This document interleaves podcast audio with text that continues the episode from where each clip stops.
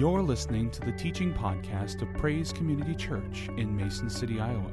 For more information about our church, please visit praisecc.org.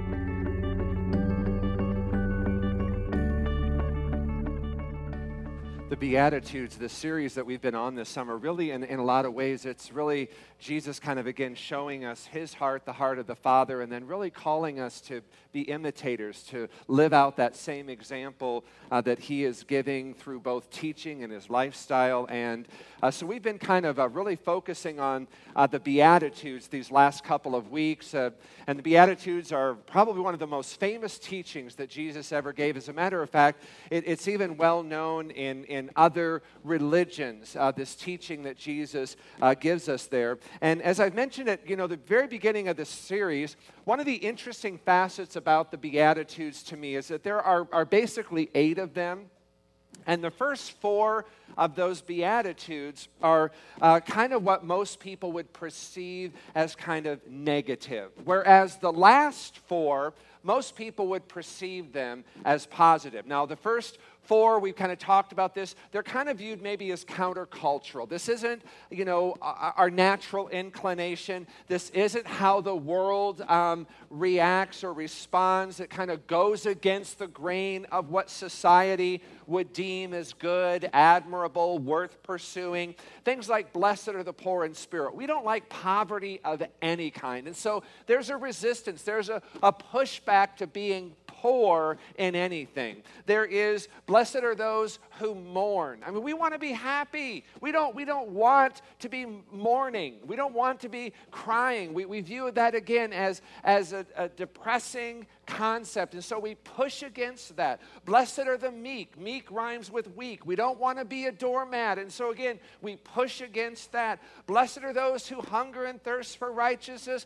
As we talked last week, we don't like to hunger and thirst for anything, let alone righteousness. And so, again, those first four, they're, they're countercultural. It, it, it really kind of goes against the grain of how the world thinks, how the world uh, feels called to live life. Those are virtues, qualities that, again, are viewed by many as kind of negative, to be uh, avoided, much less pursued. And yet, Jesus says these four are really the pathway to blessing. These last four, now again, are ones that we would consider more favorable, more admirable, more positive. Blessed are the merciful. We like mercy, especially when that mercy is directed our way. Blessed are the pure in heart. We love innocence. We love seeing innocence in others. Blessed are the peacemakers. We all want peace and, and we want to be instruments of God's peace in the world. Blessed are those who have been persecuted for the sake of righteousness, just for the sake of doing the right thing. So, again, most people, whether they're a Christian or not, would look at these and say, I like these. These are positive. These are admirable. These are worth pursuing. These are virtues and qualities I would like to see played out, lived out in my life. But we want to teach these. We want to pass these along. We want to ingrain these in our children. Here, that, that's how we kind of view these last four Beatitudes. So this morning, I want to kind of start looking at the first of those four more positive, admirable, uh, qualities of the Beatitude found there in Matthew 5 7. And there Jesus says, Blessed are the merciful, for they shall receive mercy. Now, right off the bat, you kind of get the sense here what you give is what you get.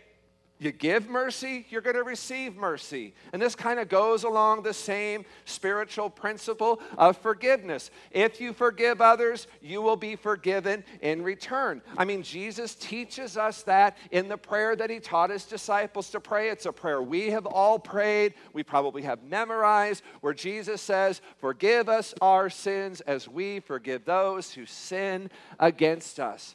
And then, just so we don't miss the point, like a couple of verses later, Jesus kind of expounds on that part of the Lord's Prayer. And there in verse 14, he says, If you forgive those who sin against you, your heavenly Father will forgive you.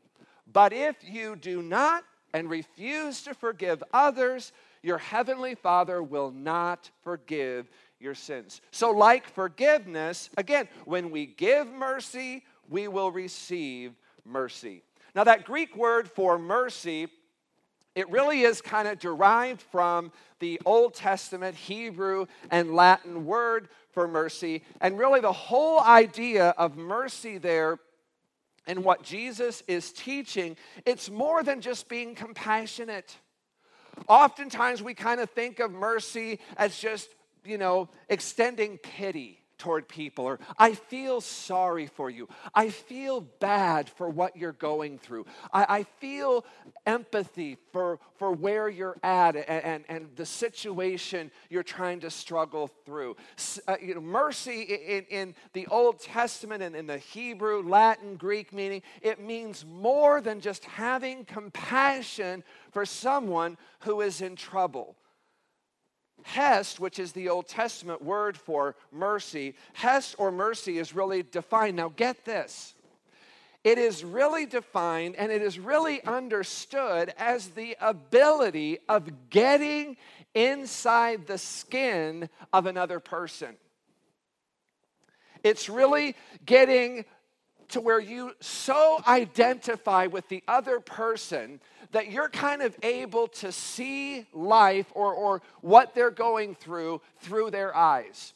You're kind of feeling what they're going through with their feelings. You're, you're kind of able to think and to see the situation the way they're thinking and seeing the situation. Now, as I stated a couple of weeks ago, if you take the eight Beatitudes and you kind of just start with the first one and you kind of just begin to go down the list of those Beatitudes, what you will discover is the further down the list you go, the more difficult they become to live out.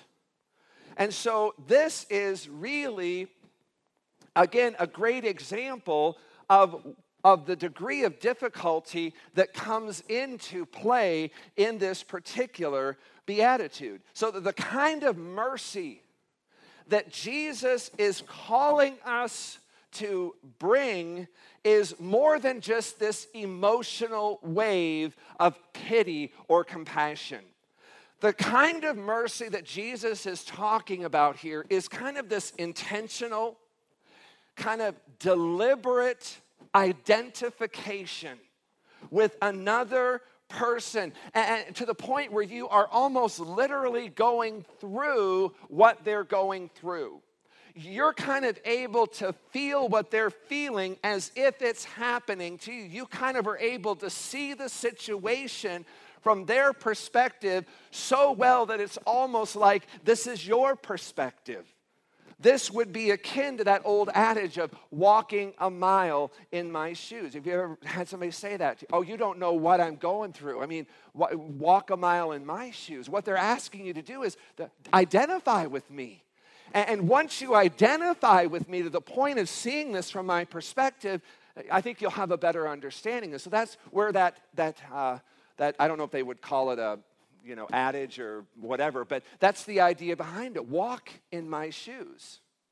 This is one of the ideas that, that Jesus is calling us to in expressing this kind of mercy that I so identify with what you're going through, that, that I can see it through your eyes, I can feel it through your feelings, I can think it through your mind. I've really kind of gotten in the inside of you. And again, what makes this virtue or this quality so difficult and let's be honest, oftentimes when we're going through a situation, and especially something that's difficult, maybe involving conflict with another person, we get so self focused, we get so absorbed in our perspective, our feelings, our way of looking at it, that we really don't take the time to ask, how are they seeing this? What are they thinking in terms of this? What are they going through? I know what I think, I feel, I'm going through. Again, this is where it takes time. This is the degree of difficulty that this kind of mercy calls us to. It's stopping what is going on inside of you and begin asking what may be going on inside of them. That's kind of this first step in, in exercising this kind of mercy. when we become so self absorbed or just so self focused, and we take little or no time to really look or to think about the situation at hand from any other perspective of our own. We're not going to take the time, much less the effort, to stop and to begin to look at how is this affecting the other person. I know how it's affecting me. How is it affecting them?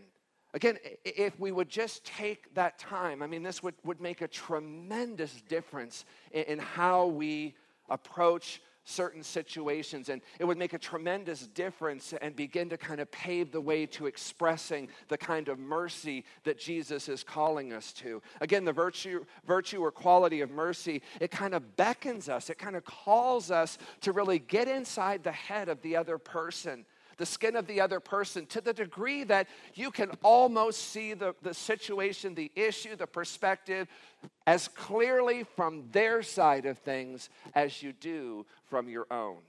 Now, again, when you look at mercy in this way, you kind of begin to understand this is exactly what God did in sending Jesus Christ to this world as a human being. In Jesus Christ, I mean, in the most literal sense, God entered into the human race. God got inside the skin of the human race and became a human being. And that's why we call him Emmanuel, God with us. In that when Jesus came, I mean, he literally got inside the skin of humanity, and Jesus was able to see life through human eyes. Up to this point, God had not experienced what it was like to be clothed in human flesh. But in order to identify with us what it's like to be human, God sent Jesus Christ. He came, was clothed with human flesh, so he could see life through our eyes, that he could feel life through our feelings, that he could think human thoughts like we think human thoughts. God knows what life, what human life is like, what it is to be a human being. Because God experienced life as you and I experience life. God knows what it is to struggle with temptation. God knows what it is to experience grief. When Jesus became a human being, God was able to understand what it's like and, and through a human experience to lose loved ones. I know the scriptures don't really give any insight into this, but at some point along Jesus' life, he loses his earthly father, Joseph. That had to affect him as a human being. So he knows, God knows from personal human experience what it is to lose a loved one. Remember, he stood at the grave of Lazarus, and the scripture says he wept. He knows what it is to experience grief. He knows what it is to be hungry, to be betrayed by friends, to be misunderstood. Have you ever been misunderstood before? Jesus knows what it's like to be misunderstood. He knows how that feels. I love what Hebrews 2, beginning in verse 14, says, and, and listen to this. It says, Because God's children are human beings made of flesh and blood. That's you and I. He's referring to us. We're human beings made of flesh and blood. He said, The Son, referring to Jesus, also became flesh and blood. For only as a human being could he die, and only by dying could he break the power of the devil. Do you realize that when Jesus died, one of the things he did in his death was he broke the power of the devil? That's what the scripture says. Oftentimes, I'll hear believers sometimes that, that they'll just give the devil so much credit for the bad things that are going on in their lives. You know, they'll, they'll, be out doing something. Oh, the devil made me do that. How many of you remember Flip Wilson and Laugh-In? I mean, I'm dating myself on that. But that was one of his favorite sayings. Oh, the devil made me do it. And oftentimes we just ascribe so much power to the devil. And I oftentimes think, you know, for some of us, the devil just wakes us up in the morning and we kind of take it from there. We're just so busy blaming the devil for everything. Well, Jesus says, you know what? When I died, I broke the power the penalty of the devil who had the power of death. And it says, only in this way could he free all who have lived their lives as slaves to the fear of dying. If you're here this morning and you fear death and you're a believer, the Bible says you have nothing to fear in death because in the death of Jesus, he broke the power, the fear of living our lives as slaves to the fear of death. As a believer, we have nothing to fear in death. So, therefore, it was necessary for him to be made in every respect like us. That's identifying with someone where you are, where you just, you're, you're with them, you're, you understand in, in every respect what it is to be like. Also, I, want to, I wanted to go back. I, I skipped over that one. It says, We also know that the Son did not come to help angels. Isn't that good news? Jesus did not come to help angels, he came to help the descendants of Abraham. Well, who's that? That's us. He didn't come to help angels, he came to help human beings. Therefore, it was necessary for him to be made in every respect like us, his brothers and his sisters. Now, now, why was it important for Jesus in every respect to become like us? Well, the writer in Hebrews says, so that he could be merciful. Jesus said, Blessed are the merciful, and I am merciful. So he says, so that he could become merciful and faithful high priest before God. Then he could make a sacrifice to take away the sins of the people, since he himself has gone through suffering and testing. He is able to help us, he is able to understand what we're going through, he is able to help us when we are being tested, tried, tempted, however you want to phrase that word. He understands by virtue of being a human being what it is to experience life. And because He is merciful, He has so identified with us that He actually came and was made a human being like you and I. So you're not able to look at God and say, You don't know what it's like to be human. You don't know what it's like to, to have flesh and blood. God would say, No, I do. As a matter of fact, I sent my son who became clothed with human flesh. And he is now a part of the Godhead. There is a human being, albeit glorified, resurrected human being, that now sits by virtue of Jesus coming as a human being. There is a human being now that sits among the Godhead, interceding on our behalf. He's become merciful. He's that faithful high priest before God on our behalf. That's good news. Now, part of what enables Jesus to be so merciful toward us was because, as a human being, he had the opportunity to get right inside the skin of mankind.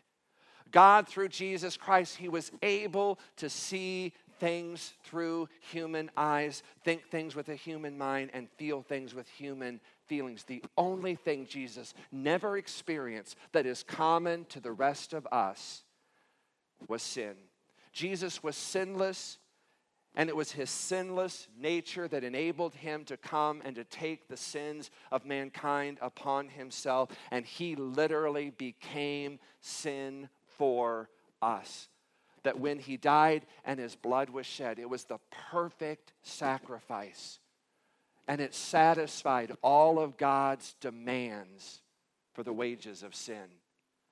And so when Jesus did that, he did that so you and I could be restored, that we could be forgiven, we could be redeemed, we could be saved. So, again, when you find yourself in a struggle, maybe you're here this morning, you're dealing with temptation or you're dealing with a situation and you don't know what to do, you don't know where to turn. Maybe you're feeling confusion, you're feeling overwhelmed by something that's happening in your life. You can turn to Jesus, and there you will discover, just simply by virtue of Him becoming a human being, you will, uh, you will discover a God who understands all too well what you're going through, what you're feeling, and He is there to help you. He didn't come to help angels, He came to help you. It's like God saying, I've been there. I know what you're dealing with. I know what you're going through. And it's partly what makes him so merciful towards you and towards me. Now, mercy can also really kind of be better understood when you set it aside alongside of some of God's other attributes like grace. One interesting note regarding the New Testament writings of the Apostle Paul is you will find there are certain epistles where Paul kind of begins the introduction to that epistle and he talks about the grace and the peace of God. But you'll find certain epistles, what theologians call are the pastoral epistles. And what is interesting about the pastoral epistles is, is Paul will add the word mercy in there with grace and peace. Now, one of the best definitions I have really ever found and come across distinguishing between grace and mercy, it is this. He says, Grace is especially associated with humanity in their sins. Mercy is especially associated with mankind in their misery. Now, again, that's a, a, great definition. Let me just kind of unpack that in some different ways. In other words, what, what he's saying here is grace looks down upon sin as a whole.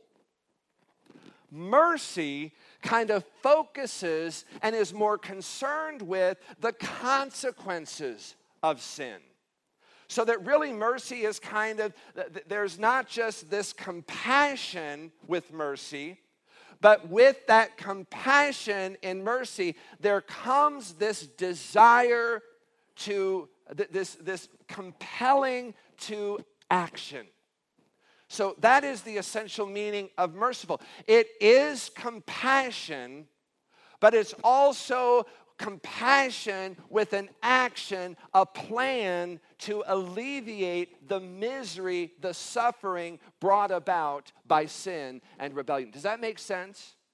Now, one biblical story that kind of illustrates what I'm trying to say to you um, is the story of the Good Samaritan found in chapter 10. Jesus tells a story of a man who's traveling from Jerusalem to Jericho. And in the midst of his journey, he is met by robbers who, who steal all of his stuff. They, they beat him, and they basically just kind of leave him there on the road for dead. Jesus says in the story, a priest is approaching, sees the scene of the crime, the man lying there injured, and he crosses over to the other side of the road and walks by. And Jesus says, and then a Levite, he kind of walks up, he sees the, the, the, crime scene, and likewise, he also crosses onto the other side of the road and passes by the man. Jesus says, then a Samaritan whom the Jews hated, Jesus used the illustration of a Samaritan, said, A Samaritan likewise approaches, sees the man lying there. Instead of crossing over to the other side, the man goes to his aid. And Jesus says, This man, he, he binds up his wounds, puts him on his horse, takes him to a hotel, and pays the bill. Now, the priest and the Levite in that story, they may have had compassion on the man. They may have had pity for him, but it didn't move them to do anything to alleviate or relieve the man's suffering. The Samaritan had compassion, and based on that compassion, he felt moved, he felt compelled to do something to alleviate the, the, the, the suffering of that man. That is mercy. That, that's what Jesus is getting at here. If all we have is compassion, oh, I feel so sorry for you. But there's nothing to be done to alleviate the, the suffering, the pain that the individual's in. Jesus, that's not mercy. We had a great example of this last Sunday morning. I mean, it's first service, and I think it was maybe like about 10 till 9 last Sunday. And this woman, I didn't know who she was, walked in the front doors and she is just waving her arms. I mean, just wild and erratic. And I just, I, my, my first thought was this, this chick is tripping. Janie, my wife, she comes out of nowhere, takes this woman, takes her into the back room, shuts the door, and begins to relieve her suffering. Woman hadn't slept in three days, homeless. I don't know, maybe the last time she'd had a meal. And Janie's like, okay, we got to we got to relieve the suffering. See, I I was compassionate. I had pity on this woman, but mine only went so far as to say, man, this chick is tripping. Janie takes the compassion and she puts it to action to relief. That's mercy. That's, that's what Jesus is saying. When you show that kind of mercy, you're going to get that mercy in return. Now, I may have eventually gotten to that place, and I've done that before where I've seen people's suffering, and, and I feel moved to do something about that. I don't want you walking out here thinking, boy, he is so heartless. But it's just, again, it's a great example there. A lot of times we do have pity for people. But that's not what Jesus Jesus doesn't say, blessed are, are those, of, those who are pitiful. Jesus said, blessed are those who are merciful, who through their compassion feel compelled to do something to alleviate the suffering of those they come upon. Again, we see this virtue of mercy when Jesus Christ came to earth as a human being. The perfect combination of mercy and being merciful is found by God's great love to send Jesus, Jesus' great love for us to come. God the Father saw the pitiful, wretched, just horrific estate of mankind brought about by sin. God saw what was happening to us, our suffering, our misery, because of the sin God saw the suffering of humanity. God saw the wages of sin, which is death. And in spite of our willful rebellion against him, in spite of our rebellion against the laws of God, Bible says God was moved with compassion. He didn't just feel sorry, he did something with that, and he sent his one and only begotten Son. And Jesus came and he acted on our behalf by going to the cross by taking our sins upon himself, his blood being shed, so we could be forgiven, that we could be restored into a right relationship with God. That's mercy. And again, do, do you understand why this becomes so difficult? Because again, for a lot of us, mercy is just, again, it's having a compassionate thought. It's kind of having a moment where you feel sorry for them, but not really doing anything to try to alleviate their suffering. That's why this has got to be more deliberate. It's got to be more intentional. There's a degree of difficulty to this. When you go from just having a thought to an action, it requires so much more of us and being able again to try to get inside the head, the mind, the thoughts, the feeling of that person. How are you understanding this? How are you experiencing this? Help me see this through your eyes. Help me hear this through your ears. Help me feel what you're going through through your feeling. This takes time. This isn't easy. And that's why Jesus says, You'll be blessed if you'll take the time, if you'll make the effort to display this kind of mercy to others, because when you do, this kind of mercy will be measured back to you. Now, you may be here this morning. You're kind of sitting here and you're listening to what I'm saying. You're kind of thinking, Pastor, you just don't know. I mean, I've made such a mess of my life.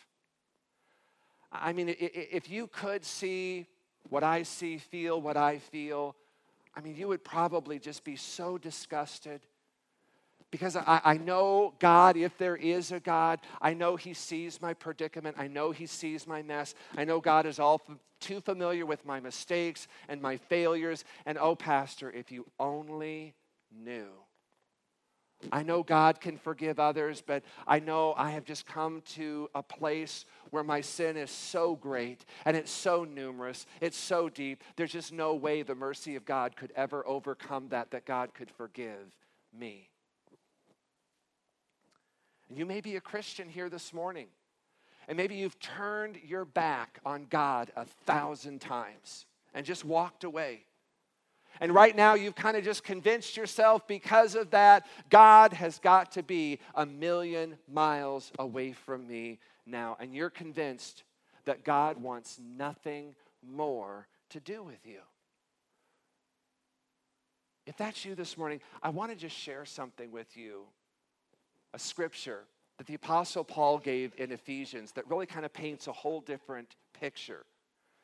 Look at this from Ephesians 2, beginning in verse 3. He says, All of us used to be just as they are. Now, what's he talking about there? He's talking about the worst sinner.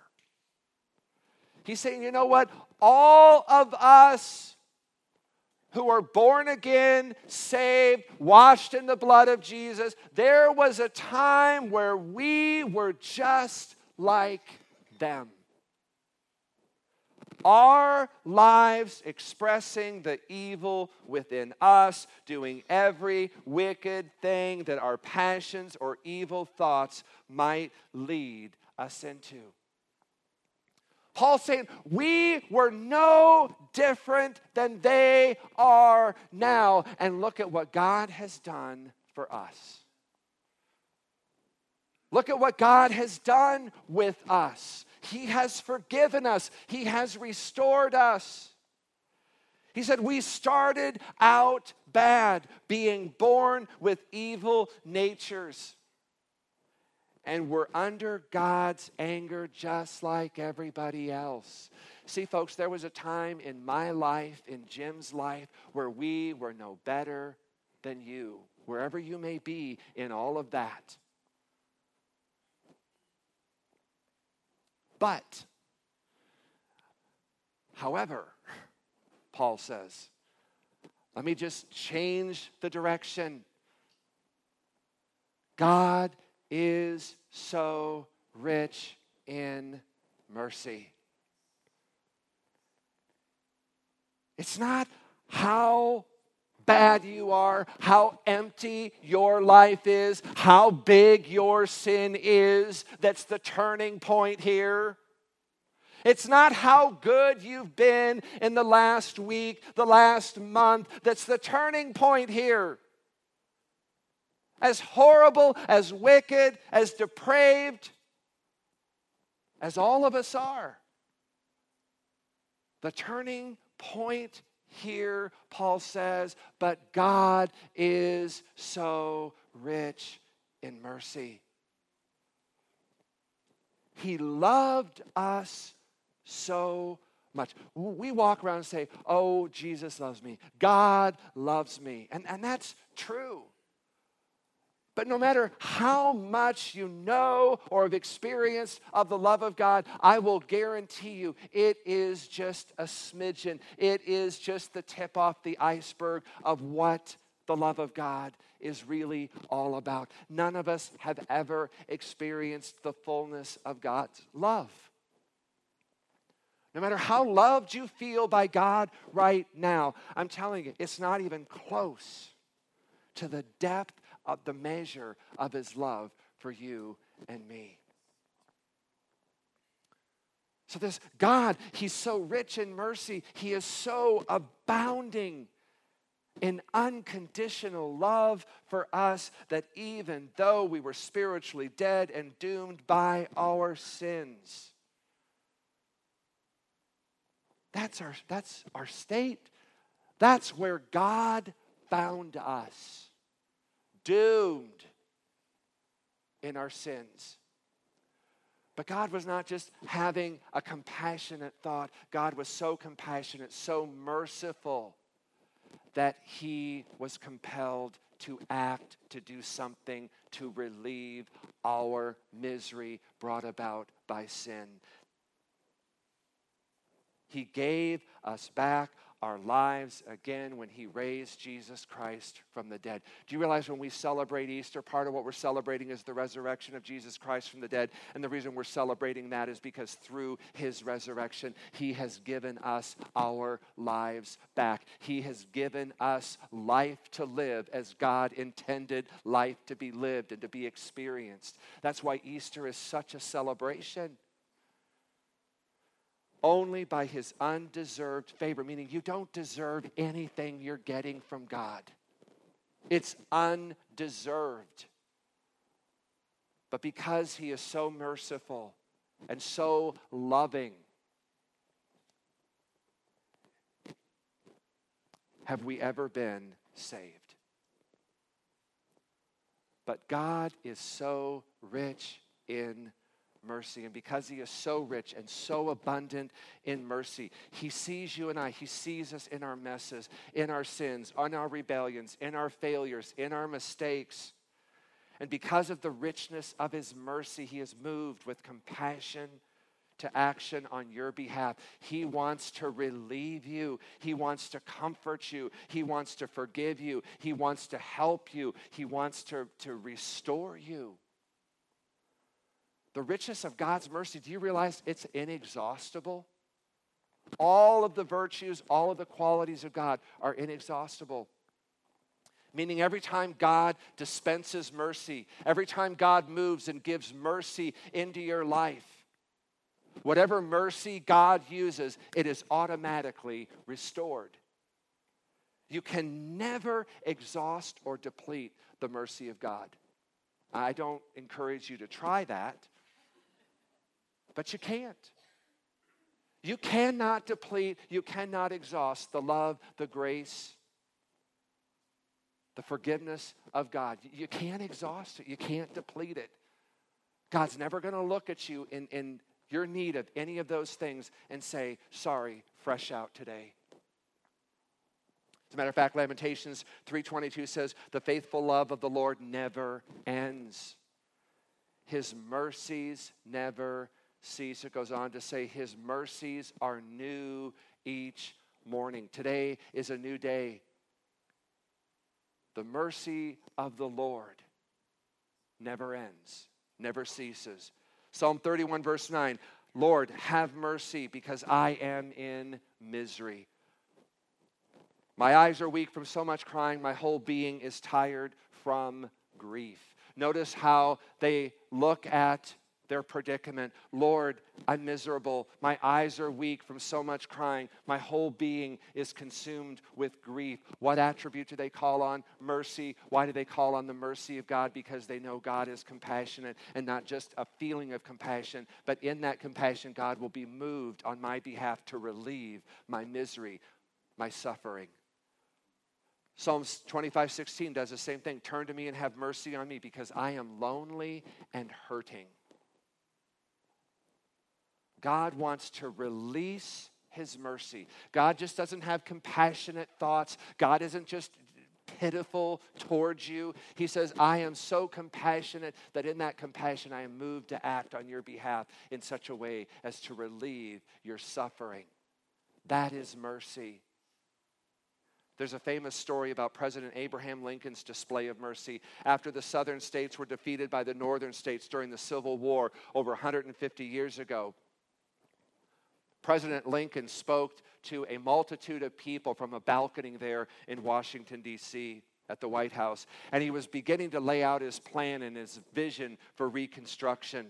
At the end of his speech, a very famous senator, actually from the state of Iowa, James Harlan, shouted out and said, Mr. President, what do we do with the rebels? What do we do with the Confederates who started this whole war in the first place? Mr. President, what do we do with these men? And this unmerciful crowd began to shout aloud, Hang them, hang them, hang them. Lincoln's youngest son, Tad, was standing right alongside, 11 years old at the time, was standing right next to his father as his father made that speech. And he looked up at his father and he said, no, Papa, no. Not hang them, hang on to them. Lincoln grinned at his 11 year old son, said, That's it. Said, My son's got the answer. We're not going to hang them, we're going to hang on to them. That is mercy. God does not want to hang you. God wants to hang on to you. And in His mercy, this is what He does for you and I. I don't know where you're at this morning. I don't know what you're going through. For some of you, this may be the first time that maybe you've ever heard the mercy of God. And maybe you just feel in the midst of that, you feel unworthy, you feel undeserving of that. I understand that. Every one of us in this room understands that feeling. And that's why Paul was very, very careful to talk about the grace of God as being undeserved. And God shows his mercy, his favor toward us, not because of anything we've done, not because of who we are, but because of who he is.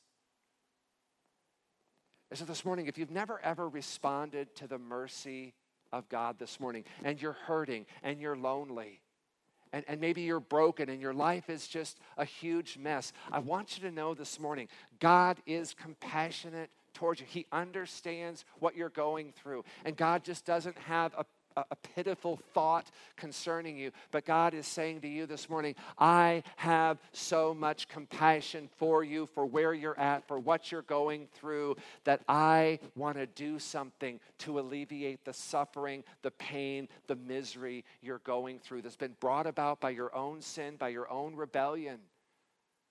And so maybe you've never responded to the mercy of God this morning.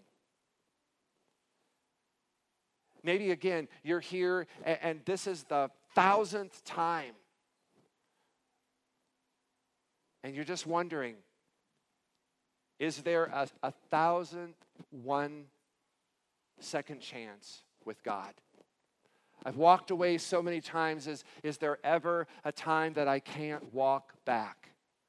And the answer to that is no. That is the mercy of God. No matter how many times you walk away, because God is so rich in mercy, because God's love for you is so great that God will never say no to another chance. His mercy for you this morning is such that He is moved to want to do something to alleviate the suffering and the distance between you and Him this morning. And this is an opportunity just to respond to His mercy. He knows what it is to be human, He knows what it is to live life. Only He does it without the sin nature that we have. This morning, there's no greater opportunity, no greater response than through communion because Jesus didn't just come to have pity. Jesus came to do something to alleviate the suffering of sin. And he did that by dying upon a cross. So he was crucified, his blood was shed, so that you and I could be forgiven, that we could live life as God intended life to be lived. And that's what communion is it's just an acknowledgement of that, it's just thanking God for that mercy that He did something to alleviate our suffering. So every time we partake of that, we partake in gratitude of God's great mercy for us. Amen. Let's stand together this morning. Father, we just thank you for your virtue. We thank you, God, for that quality, for the characteristic of your mercy. That God, you have so identified with us to the extent that you took on human flesh and became one of us. And God, you know what it is to live life, to experience life. You know the facets, the pitfalls, the temptations of life. And so, Father, I just ask, Lord, that you would again help us to understand that no matter what we're going through here today, God, you understand that. And Father, we just thank you, Lord, that in your mercy, it's not just understanding what we're going through, but God, your mercy was such that you became flesh and you did something to alleviate our suffering and our pain. Father, we thank you, Lord, that through communion, that's just one measure of your mercy. Father, we thank you, Lord, that in sending the power, the presence of the Holy Spirit, God, is another way that you've intervened on our behalf. That God, not only have you forgiven us our sins, but Father, you've come and you've given us the power, the presence of your Holy Spirit, that God, we can begin to live life as life was meant to be lived, to live life through your perspective. So, Father, this morning we just receive those measures of your mercy through communion, through the power, the presence of the Holy Spirit living within us. Father, we just thank you for that. And Lord, this morning we just come each in our own way, just being thankful. And Lord, just looking to experience your mercy in greater and greater measure. That God, in experiencing that mercy, that we can now go and we can be ambassadors, dispensers, and purveyors of that mercy because you made very clearly that blessed are the merciful, for in that we shall find, we shall discover, and we too shall experience mercy. We just thank you for all of this. In Jesus' name we pray. Amen. Thanks for listening. For more information about Praise Community Church, including gathering times and events, please visit us at praisecc.org.